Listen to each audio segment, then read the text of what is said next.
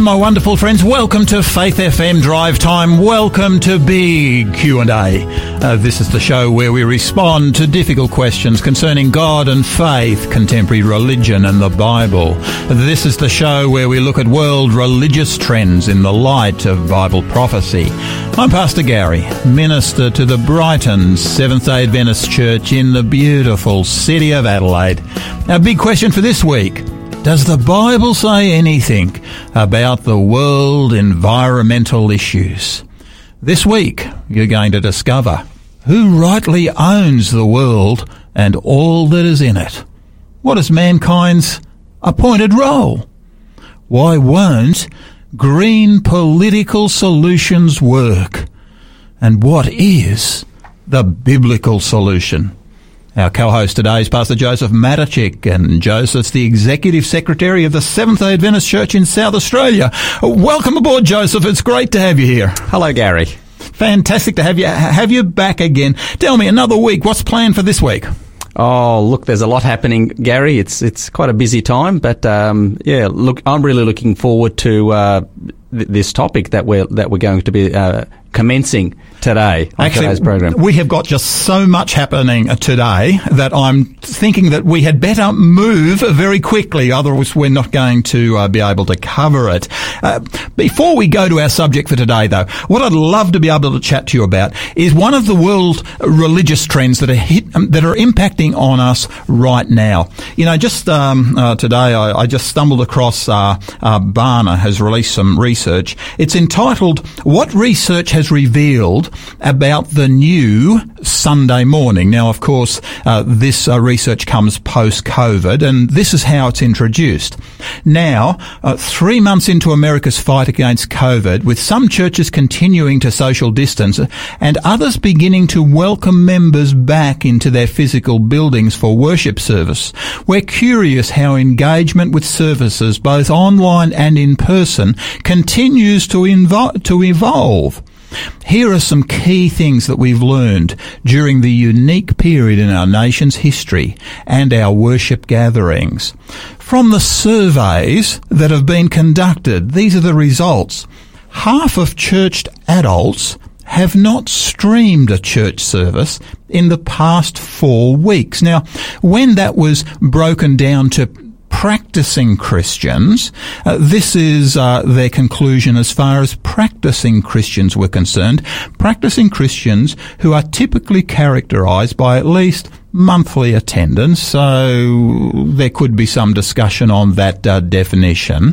One in three admits they have not streamed an online service during this time. I'm suggesting there there's probably some disengagement that appears to be occurring. Then the survey carried on and uh, and said this: adults uh, logging in for services usually opt for their regular church home, but that was only forty percent of people. Twenty-three percent have streamed services from different churches, essentially church hopping online. Now, that's a, a, second thing. So we seem to have disengagement that has occurred as a result of the online uh, ministries. We seem to have church hopping occurring. And then the third one I found to be quite uh, intriguing. 15% of practicing Christians multitask while streaming worship services. I, I found this one absolutely intriguing. Uh, practicing a non practicing Christians even have different routines during um, a prayer. For example, while th- uh, three in five practicing Christians say they still pray, that means that two in five practicing Christians don't actually pray when the prayer is being held. There seems to be this multitasking that's occurring as well. So the three things that for me came out of this particular survey are the issues of disengagement, the issue of church hopping, and the issue of multitasking. Uh, in other words, not giving a full attention to the to the service or the prayers that were occurring online. Now, Joseph, I know this is an American survey, but you're the secretary of the, the church here in South Australia. Just tell me if this was replicated in Australia, do you think that this result could be replicated in Australia? I reckon it certainly could. I mean, anecdotally, even what I'm aware of, Gary, from, from conversations uh, with people I know, people that, that, that I've mixed with, uh, I, have had feedback um, and insights that, that people are, are, tuning into, uh, for example, other programs other than their specific home uh, congregation, their, their, home church fellowship. Uh, yeah, I'm aware of people um, uh, because online th- there is a plethora of uh, programs, services, uh, presentations, sermons, worship services. a lot of professional preachers, even. I mean, exactly. we're professional preachers ourselves, but uh, these these online are professional to the camera uh, preachers. That's right. And so, in this space where church buildings have been closed for you know, f- for the public to come into, for, for worshippers to come into, Gary, uh, yeah, people from let's say maybe lots of smaller, uh, simpler congregations, they have now been able to to go online and find as you say, fairly professional professionally produced uh, produced online programs. I'm not surprised at all by this, and i i would suggest that certainly in Australia we would find very very uh, similar situation. Um, it's it's an interesting it's an interesting dynamic. Uh, the fact that uh, yeah people have n- not everyone has connected, uh, uh, or, or, they're connecting to, to, to different sources, so to speak, to, to, to different programs. Yeah, disengagement in a sense is, happening there, and not a real connection. I mean, the whole idea of um, not fully uh, being engaged in it, th- that's a challenge we face when we are uh, when, when, we're streaming through through um, uh, through through the online means. Uh, when we are not face to face, that that's what I'm getting at. Uh, when we're not face to face, there can be a lessening of accountability mm. and lessening of involvement. Uh, yeah, I mean, even even if people are actually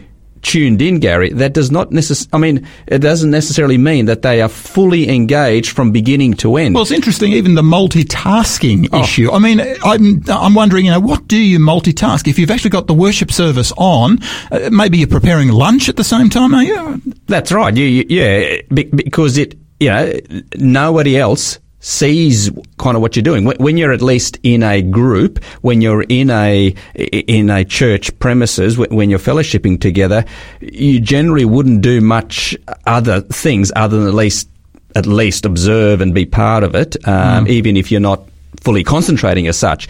But through through watching something, Gary, there's possibly even less. Can be can, can be even less. People people some people probably may not even be watching the entire program, Gary. They, they might commence. Uh, they might uh, literally log out and switch over, switch off. Uh, so some of these statistics are, are such where it shows a person who might be a view, but that doesn't mean that they've actually viewed the entire thing, let alone have been engaged in it uh, fully. That's one of the real challenges, isn't it? Because certainly in a in a worship service, if a person, you may see a person fall asleep, and so you may see some eyes glaze over occasionally. But you know, one of the things that you're, you're so conscious of is that when that occurs, you tend to um, change the pitch. You tend to relate to the people differently. You try to um, develop your sermon in such a way that uh, that issue is actually overcome. That's right. Um, but uh, here, you know, with the flick of the button, everything actually actually goes off. And tell me, Joseph, do you think do you have any thoughts of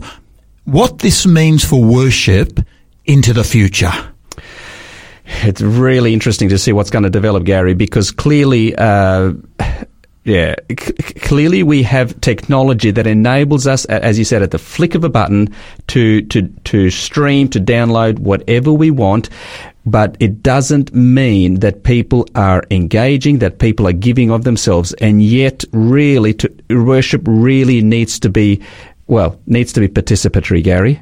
It needs to be participatory uh, to, for, for, the full benefit of it. God wants our whole mind, body, and soul uh, in worship to Him. And this is where I was actually coming to, because you know one of the things I'm really conscious of is that in uh, Hebrews, the uh, the great apostle Paul, of course, is talking in uh, chapter 10, verse 20, uh, 24 and and 25, and he says this: "And let us consider one another in order to stir up love and good works, not forsaking the assembling of yourselves together, as is the manner of some, but exhorting one another, and so much more as you see the day approaching. Mm. Do you think that this is something that maybe we should be picking up on today? Absolutely.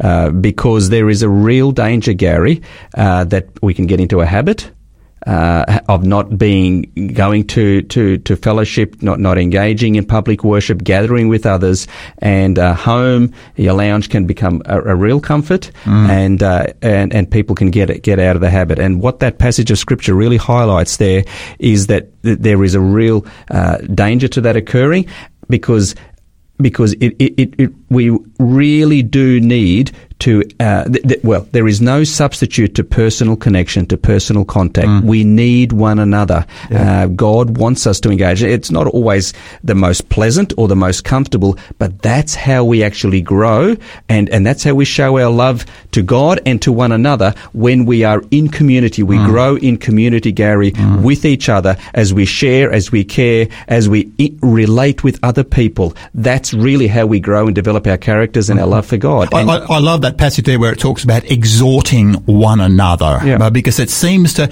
uh, say something that we actually need each other. We do. Um, you know, I, I, remember actually when I was uh, in uh, my days in, in, youth ministry, and uh, and in those days there was a, a, worship that I used to often take when we were on a, a camp out environment, and we'd often have a have a campfire occurring, and with a with a with a pair of tongs we'd take a take a coal out of the fire and of course, as you watch the coal, no matter how much it was red and how glowing it was, when it came out of the fire, you just sit it by itself and it would slowly cool off. And of course, the red glow would disappear. It would turn to an ugly grey and basically go, go out. And the illustration, we used to share um, together and we'd say, hey, what is it actually teaching us?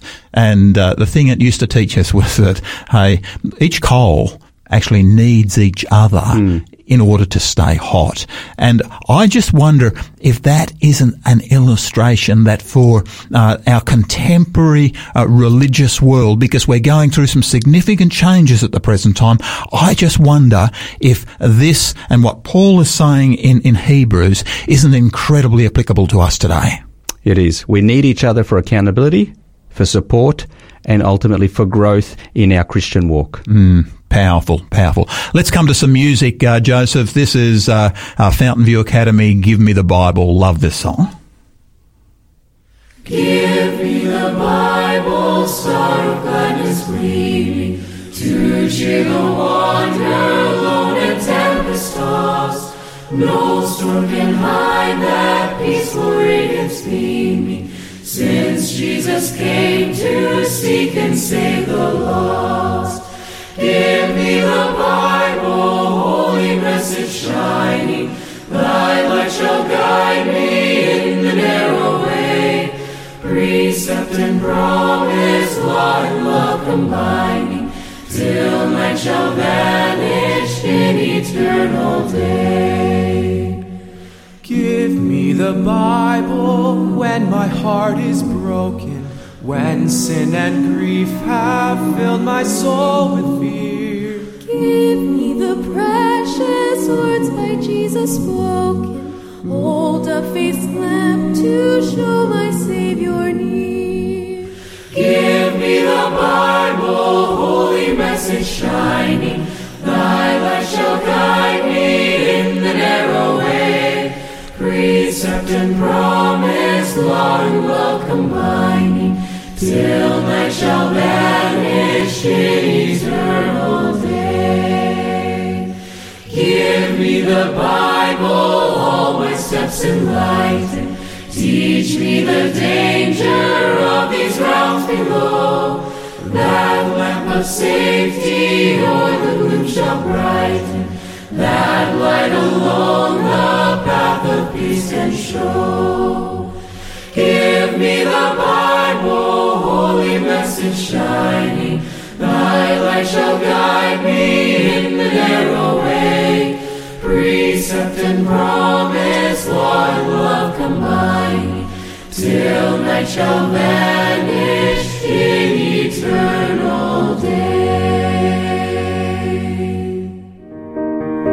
can you trust the Bible? How could a loving God create a devil? How can a man called Jesus save me? And from what? Faith FM's free offer today is the Hidden Truth magazine, exploring your hard questions about faith and Christianity. To get your free Hidden Truth magazine, go to faithfm.com.au forward slash offers or call us on 1800 Faith FM. That's 1800 324 843. Welcome back. You're listening to Faith FM Drive Time Big Q&A with Pastor Gary. Our co-host today is Joseph Matichik and Joseph's the Executive Secretary of the Seventh-day Adventist Church in South Australia. Our big question for this week, uh, does the Bible say anything about world environmental issues? This is a big one. This is a hot, hot button issue if ever there is one. Uh, so many Christians wonder, does the Bible say anything about this issue? It was just uh, very recently uh, Greta Thunberg, and uh, she addressed the World Economic Forum's annual meeting in Davos for the second time. Imagine she's only a girl of 16. This is part of what she said. One year ago, I came to Davos and told you that our house is on fire. I said I wanted you to panic. But I've been warned that telling people to panic about the climate crisis is a very dangerous thing to do. But don't worry, it's fine. Trust me, she said. I've done this before. I've made that warning before, and I assure you, it doesn't lead to anything. And for the record, when we children tell you to panic, we're not telling you to go on like everything before. Climate change poses an urgent threat, demanding divisive action.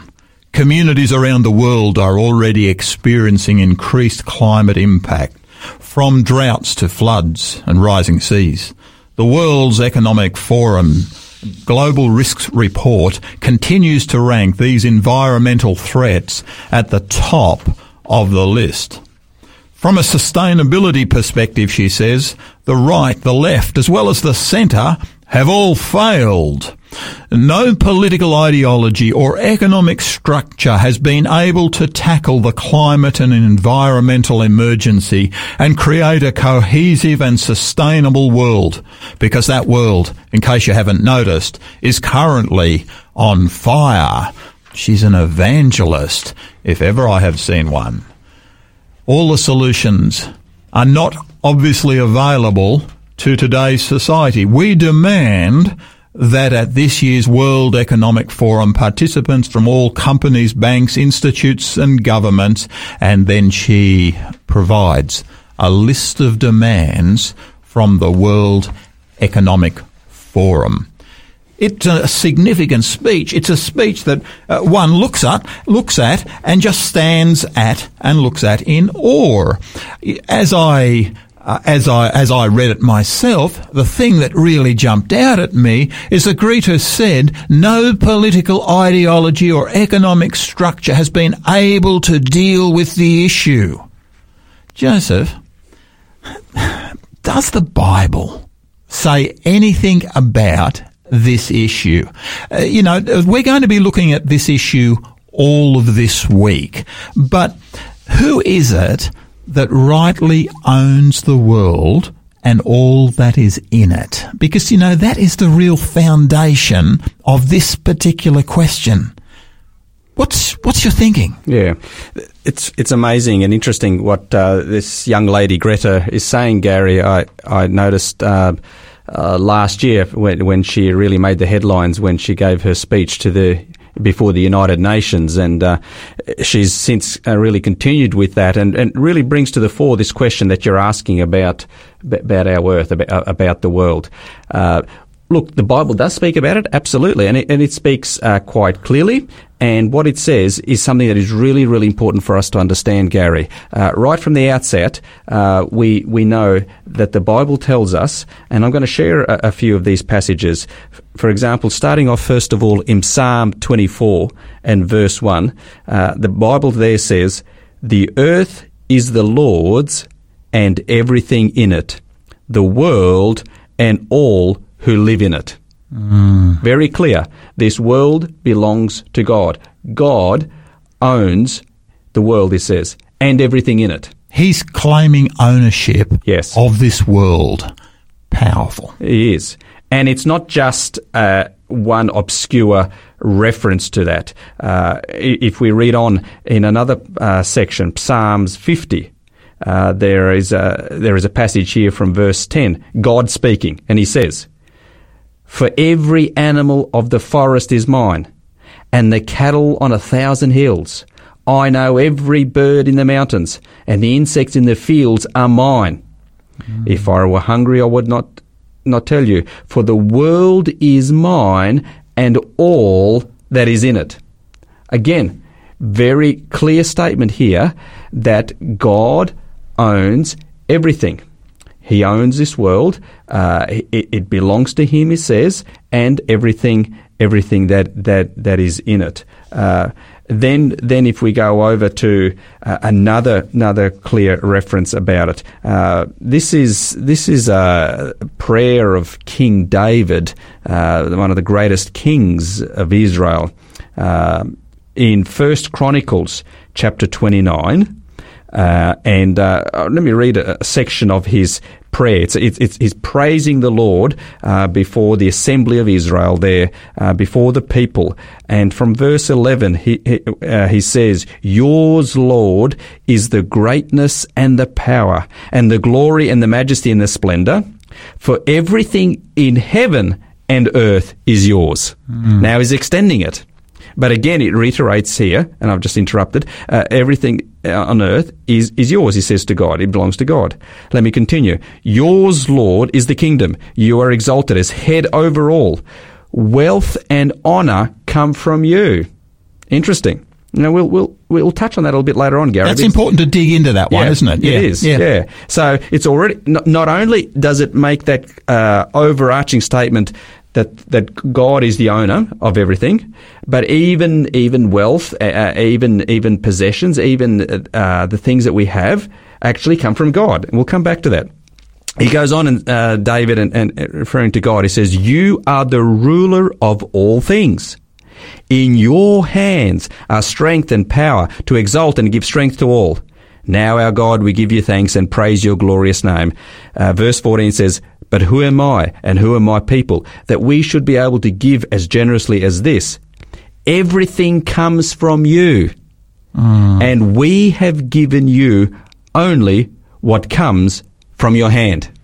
This flows through the entire scriptures, doesn't it? Because what you've got here is, I mean, I, I well imagine David. I mean, David has been elevated from being the, the shepherd boy in the field to being the king of Israel. He's been a, he's been a person who's been able to, to play on the harp. He's been able to compose poetry. And yet what he is saying here is that all that which I possess, I acknowledge comes from you. That's right.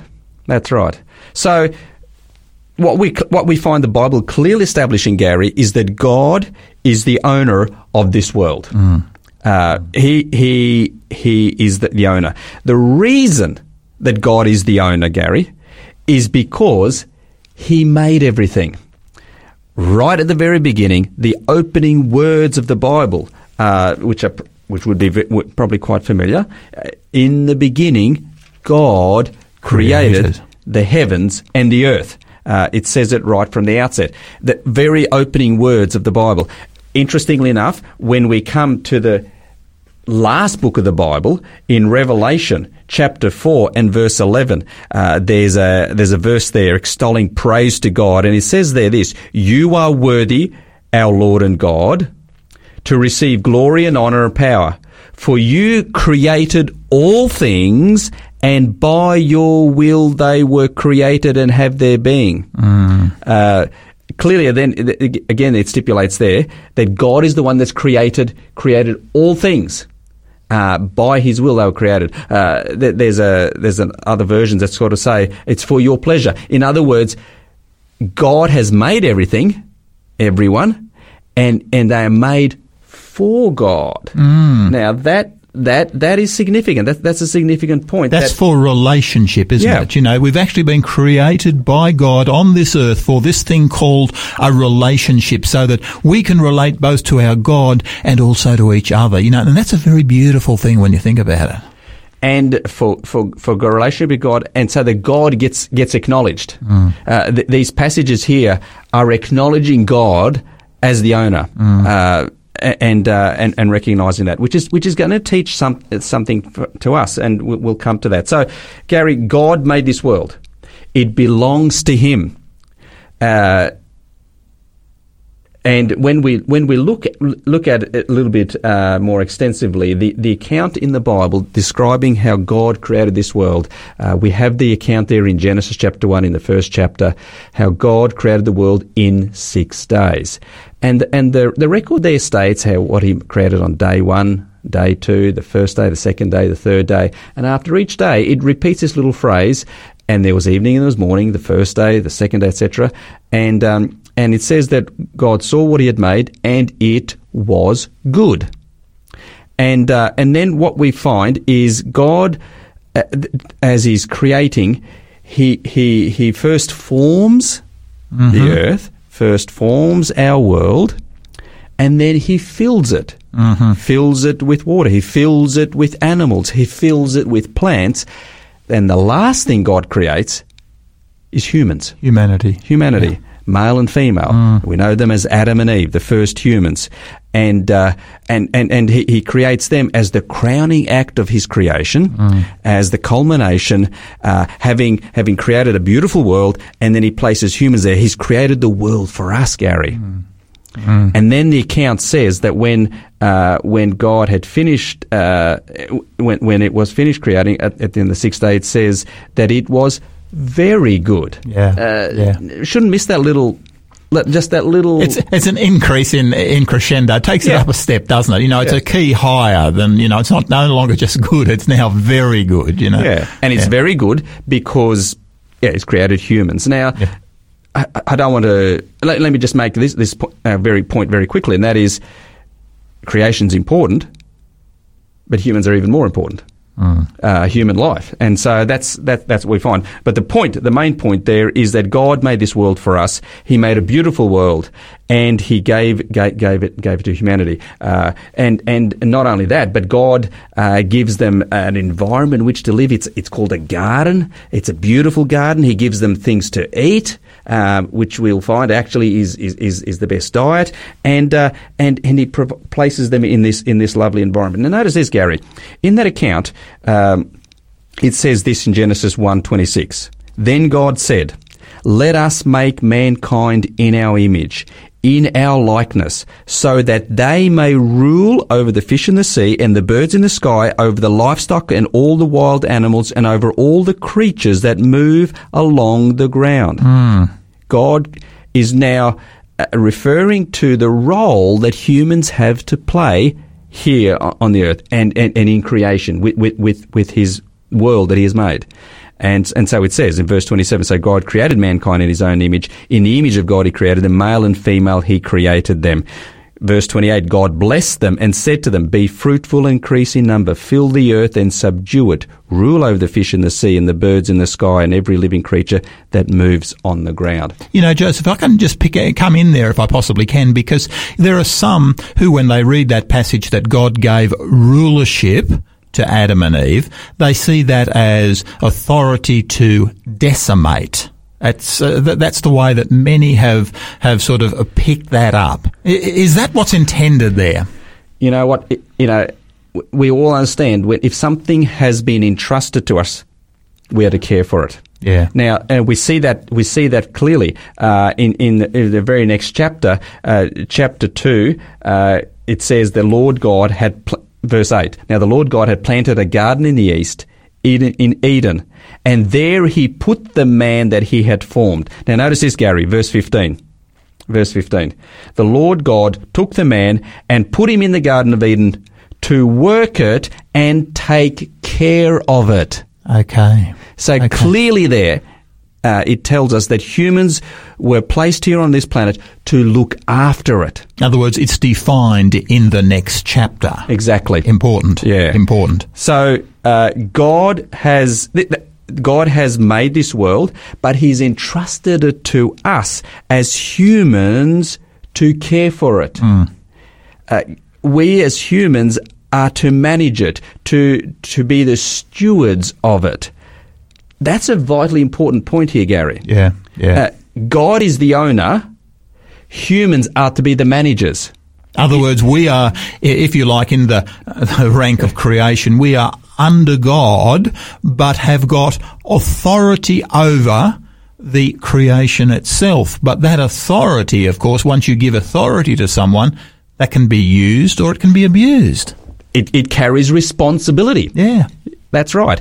And we find here, very importantly, that that uh, God es- establishes the fact and reminds us that He's the owner because He made it. Uh, he's entrusted it to us to care for it. Uh, in you know, in, in another version, it says to tend it and to keep it. We get the idea. It's very clear uh, that we are to look after it. We're, we're to manage it. Uh, we are to manage it. God is the one who owns it, but we are to we, but we are to manage it and care it for Him. It's not the other way around, Gary. And- Open that out a little bit well, more. uh, I believe that people have actually sadly reversed this relationship, Mm-hmm. and and uh, humanity uh, sees that well, this this is ours. It, it's you know it's my place, uh, it's my patch, uh, my earth, my money, my life, my my things. I can do what I want. Mm-hmm. Uh, uh, there, there was a popular, there's a popular song, on, you know, um, I remember as, a- you know, as a young person listening, I don't care what you say, this is my life. Well, you know what, Gary? We're going to see, and, and I'm going to come to this a little bit more. Uh, already we're seeing this world is, is not for us just to do what we want to do. It actually belongs to God. We have to care for it. We, we got to maintain that relationship. Um, people think that we can do what we want with this because it's it's for us to, to, to decide. It's not. God has established this relation. Uh, this.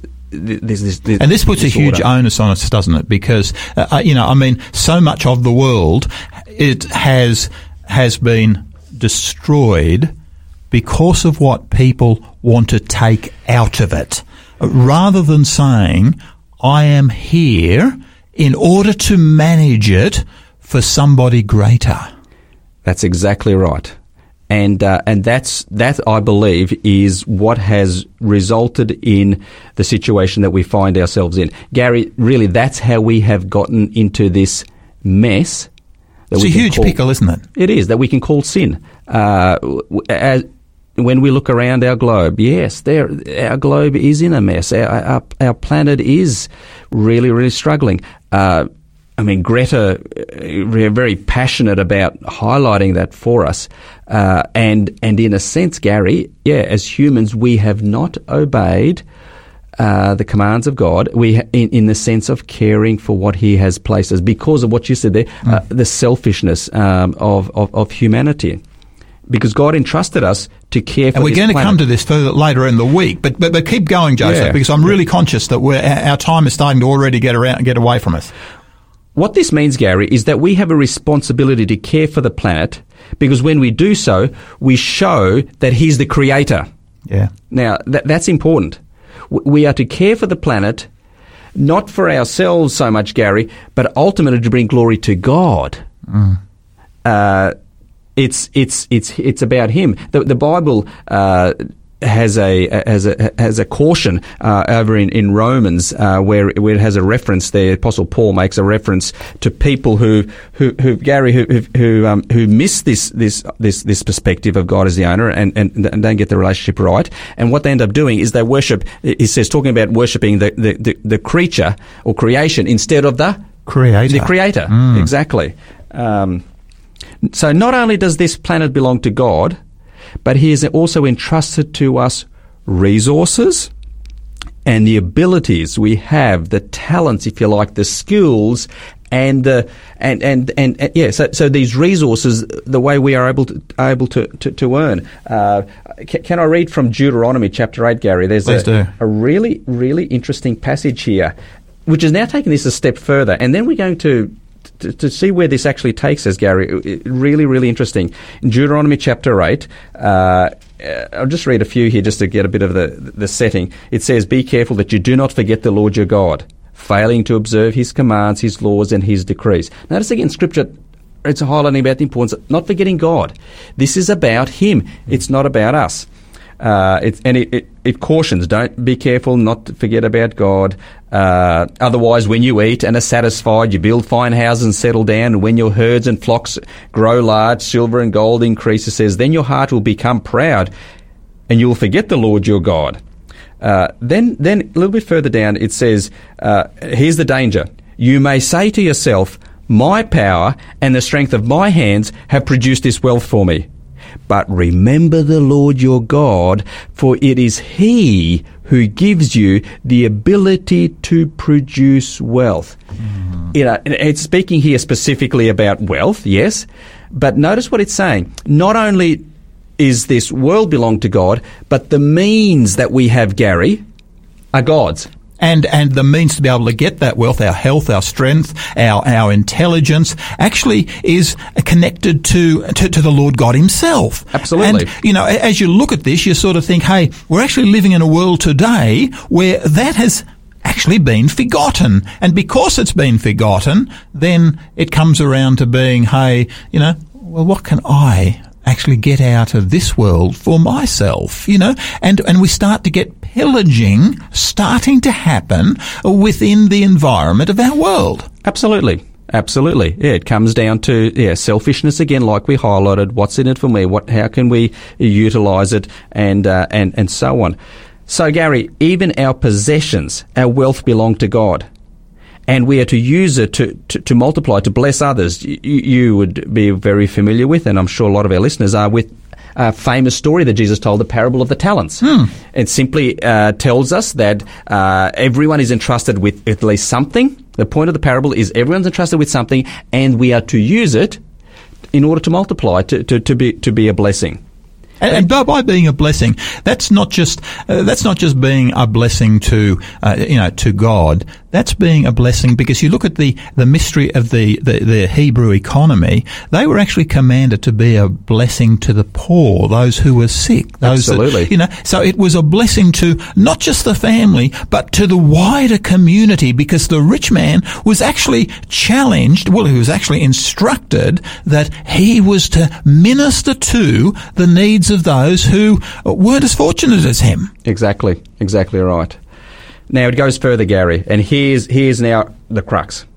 Not only does God own the world, but He owns us. Mm. First Corinthians chapter six, verses nineteen and twenty is a very very significant. This is passage so important. This, this is so important. The Bible here says, What? Do you not know that your body is the temple of the Holy Spirit who is in you, whom you have of God, and you, you are not your own? For you were bought with a price, therefore glorify God in your body and in your spirit, which are God's. Gary, uh, God's ownership of us extends not just across this world, but it extends to our own lives. In other words, to me, the thing that that's saying to me is that, you know, my body is actually not my body. It's actually my body that has been given the gift of the Holy Spirit. And according to this passage, it's the, the temple of the living God, um, which means that, hey, I'm, I'm somebody super special uh, to Him. Exactly right. Exactly right. We, we, we belong to God for two reasons, Gary. For one, He made us. That's, that's almost enough reason to claim ownership. He made us. He created us. But this text refers to the fact that we have been bought with a price. Now, that's that, what's that? That's referring to uh, Jesus uh, dying on the cross for us, paying the penalty for our sins, uh, paying the price for our sins. That's what it's referring to. Uh, elsewhere, uh, the New Testament uses this term redemption. Yeah. Redemption. Yeah. It's it's it's a, a, word pregnant with meaning from um, you know sort of the slave trade period where, where, slaves would be redeemed, bought, back. The concept is is, is to buy, to, to, to or almost to And that's to what reclaim. that's what Christ did for each of us. In other words, He's making this. Not only did I create you, but I redeemed you. You are mine, and because you are mine, I want you to be like Jesus was on this earth, I want you to minister in exactly the same way. That's exactly right. That's exactly right. So this this is this is really really profound and very very significant. God made us, and then as humanity, we decided to go our own way. We, we, we chose our own way. God, yeah, God made us, but He lost us to sin. And then He sent Jesus to buy us back. And so we, we have been bought back. We, we then become doubly His, if you like. Exactly, Uh, exactly. And so, uh, yeah, he, he, he, he owns even our own lives. And so what that means, Gary, is that our, that Jesus is not only a savior, he's Lord of our life. We belong to him. Uh, elsewhere, Paul says whether we eat or whether we drink, whatever we do, we're to do it to the glory of God. It's because we, uh, we, we belong to him. Uh, and, and there's, there's a number of passages, just, uh, just one, for instance, here it says in Romans 14, if we live, we live for the Lord. And if we die, we die for the Lord. So whether we die, live or die, we, we belong to the Lord. Did you get that? Mm. We belong to the Lord. What a beautiful thought. What a beautiful. In other words, what to me that says to me is that what I've got is my father created this wonderful world. He then, I made those mistakes. He then bought me back. And then by, um, by creation and by redemption, I am his son. And what he's actually calling on me, us, to do in this world is to care for our family property. That's right. You know, and to me, when that happens, I sort of look at that and say, hey, what a beautiful thought we've actually got here because this world is my dad's property. And I want you, I want you to care for it in just that way. Exactly, exactly right. And we are to live in such a way that uh, acknowledges that he is the owner, that we belong to him, and that Gary, that we are actually accountable to him. Uh, Colossians. Uh, Colossians, just one more passage here. Colossians chapter three uh, makes uh, makes this statement. It says, "Whatever you do, work at it with all your heart as working for the Lord, not for man. Mm. See, again, this concept that we belong to God. Yeah, yeah. Uh, so, not only does God own the world, that ownership extends to our lives. Uh, our possessions, Gary, belong to God. Our bodies belong to, to God. God. And our lives need to bring glory to Him. That uh, that is beautiful. That is so beautiful. Thank you for that, Joseph. Joseph, let's come to some music. This is uh, uh, Jason Lavek, uh, "My Father's World." Please enjoy.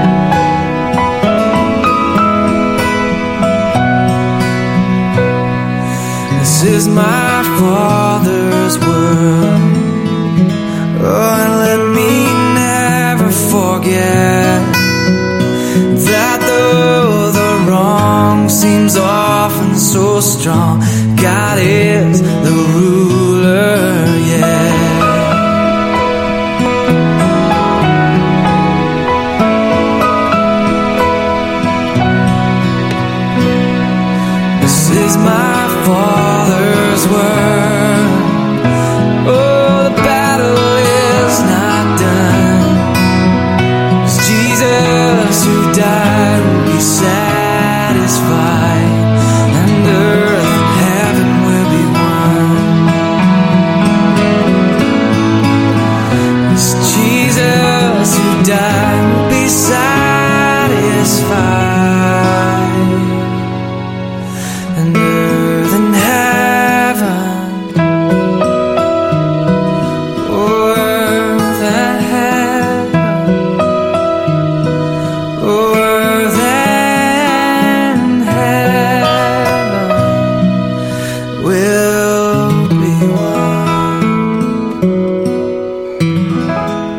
back. You're listening to Faith FM Drive Time, Big Q&A with Pastor Gary. Our co-host is Joseph Matachek, and Joseph's the Executive Secretary of the Seventh-day Adventist Church in South Australia.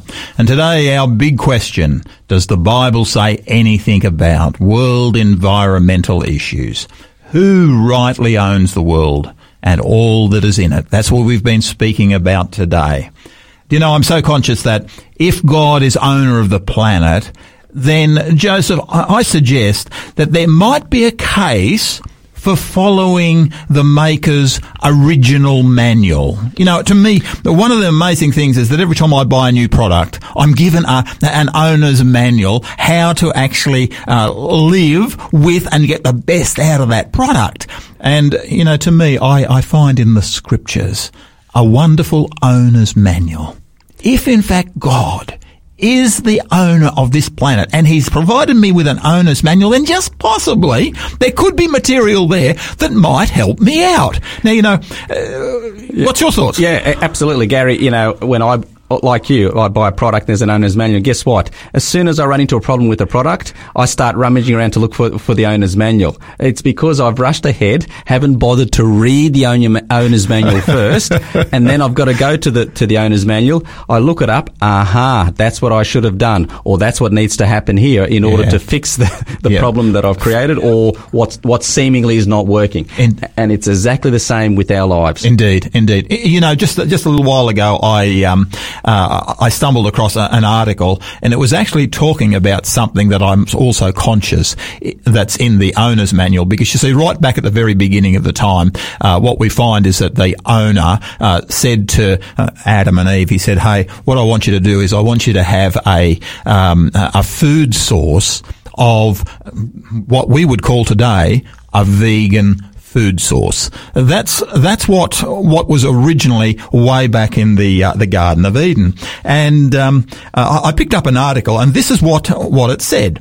Uh, there was a time when vegetarian, vegan, and plant based diets in the uh, Western world were part of a small subculture. It was considered to be the domain of hippies and activists. That's when I was growing up, rather than large numbers of the population. Depending on the situation, vegans and vegetarians were met with either acceptance, tolerance, hostility when they divulge their di- dietary preferences. Not so much anymore. An increasing number of consumers have begun to realise the positive impact of a plant-based diet has not only on health, but on many other aspects of life. Now, one of the aspects of life that that uh, that are presented to us is the fact that a vegetarian, a vegan lifestyle is actually environmentally sustainable. And this is what the article said. While the health and ethical benefits are undeniable, switching to a plant-based diet is healthy for the environment as well. For example, in the Amazon, almost 70% of forest land has been converted to space that is primarily used as cattle pasture land for food. Hey, is the Amazon a problem? Uh, the two-volume report impl- entitled Livestock in a Changing Landscape uh, came to these key conclusions. Firstly, that more than 1.7 billion animals are used in livestock production worldwide and occupy more than one quarter of Earth's land. Production of animal feed consumes about one third of Earth's total arable area. The animal uh, agriculture industry, which uh, includes feed production and transport, is responsible for 18% of all greenhouse gas emissions worldwide. The beef, pork, poultry industries emit large amounts of CO2, methane, and other greenhouse gases. Hey, uh, Joseph, I just wonder, would would it be silly of me to suggest that we go back to the owner's manual and maybe eat the original diet and see significant improvements in our world environmentally as a result? What's what's your thinking, Joseph? The maker always knows what's best for what he has made. Uh, God knows best for God knows what is best for us as humans, and uh, we, we have that uh, in Scripture. Uh, God has given it, He's outlined it, uh, He's shared it, uh, because at the heart of it, God always wants the best for humanity. God, God wants the best for His creation. In fact, God, in His original intent for us to be, to live forever, to, to live happily, to live to live perfectly. Mm. Uh, it's only when humans have chosen to go away from uh, His His commands, His directions, that we have experienced the problems that, that we find ourselves in. And so, absolutely, Gary, is this the case that if we were to go back to the uh, the, the, instructions that God gave, the guidelines that He gave on all aspects of life, including on how we eat, we would find that it would be better uh, not only for our, our, bodies, but as this article is pointing out, also for, for, for our environment. That's that's absolutely the case. Yeah, yeah. Uh, yeah. In fact, Gary, uh, I I've shared this usually in other contexts when I when when I shared from Genesis chapter one uh, and and chapter two. I've, I've made made the point that what you find here in the beginning um, in this Garden of Eden in, in this setting, we find God's ideal for humanity in all aspects of life. The ideal diet, the ideal relationship, the ideal way to worship, uh, the ideal environment to live in. You find them, the ideal vocation even. He, he placed them in the garden to be active. You, you find it all here. All the principles are essentially there. And I think that point that you make there, Joseph, is actually very powerful because when I consider the gifts that God gave to Adam and Eve, Eve in the Garden of Eden, uh, to me, uh, they, they really cater. I mean, you imagine Adam and Eve have been given everything. They've been given the entire world. These, this pair are the richest people, yes. uh, anyone in the, because they own the entire world. They own every diamond. They own every piece of gold. They own everything in the world. And God, uh, um, then comes to them and he says, Hey, what can I give these guys as a gift? And the two things that he gives them is relationship, marriage. That's right. That's in the Garden of Eden. And then he gives them rest. In fact, their first full day, yes. the first full day with the Lord God, he creates them on the sixth day. On the seventh day, he says to them, Adam and Eve, come here, I want you to have a rest. Yes. What do they need to rest from? You know, yeah. this, uh, this is almost ludicrous to suggest that they need rest. They don't. Does he need rest? No, he doesn't need rest. What's he actually wanting to do? He's actually wanting to have relationship with the God of heaven. That's that's what he's wanting them to have relate. And you know, uh, to me, there are some principles that are put in the owner's manual that I suggest to you that in the fast-paced world we're running today, in fact, we're going to come to this issue of the need for a, a Sabbath mm. um, in in just a week or two's time, because that is just so important that we we need to understand that the owner's manual is the one that teaches us how to run effectively on this planet. Exactly right. Yes, and that will benefit uh, humans. It'll it'll it'll it'll benefit our, our our planet, Gary. You know, that's right. I mean, right there in the beginning, God said, "I give you every seed-bearing plant on the face of the whole earth, and every tree that has fruit with seed in it. They will be yours for food." Genesis chapter one, verse twenty-nine. God's original diet, a plant-based diet and more and more people are discovering it now. Uh, its benefit for us as as as individuals and and for our for our planet because God, as the owner and the creator of this whole planet, knows and let me and let best. me just suggest one last thing to you, Joseph. What if uh, mankind had always followed that original owner's makers plan?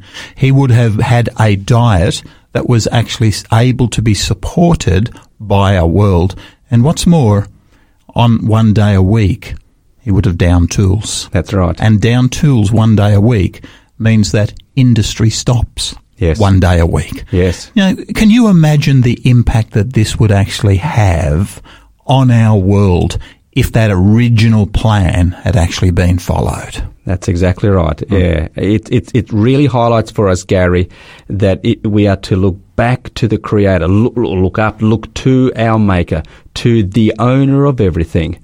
And uh, yeah, my heart goes out to the likes of, of, Greta and all these others who get quite a, a, a, passionate about uh, the situation we find ourselves in.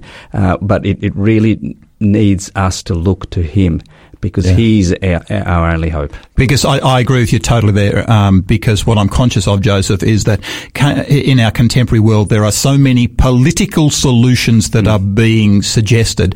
But I suggest to you that, as Greta rightly says in her article, the none of the solutions have worked And why? I suggest to you because they're actually political solutions and the solutions that are actually in the book, in the scriptures themselves have actually been overlooked. Yes. Yeah, yes. yeah. Yep. Joseph, how would you like to pray for us just as we finish? Sure.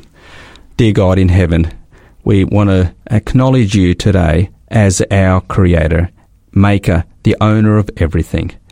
Lord, forgive us for times when we have just assumed that uh, this world and our lives uh, and everything we have is, is ours to do as we as we please. But we recognise, Lord, uh, certainly from, from you and from your word, that that is what gets us into this mess known as sin and the problems we face as a world. Lord, I pray for every person that's listening uh, that uh, they and each of us will acknowledge you as our Creator, uh, that we will uh, live a life that uh, shows that you are our owner, that we belong to you, and that we'll bring glory to you. Uh, that's my prayer for each of us today in Jesus' name. Amen. Amen. Well, folks, it does look like our time's up for today. Thank you so much for joining Pastor Gary and Pastor Joseph Matichik on Drive Time. Big Q&A. Please join us tomorrow when we dig into this subject from the Bible some more and ask, what does it mean for humanity to function as a steward of our Father's creation? Really look forward to seeing you then. But until then, uh, please remember Christ said, I'm leaving you with a gift, peace of mind and heart. And the peace I give isn't like the peace that the world gives. So don't be troubled or afraid. May the Lord richly bless you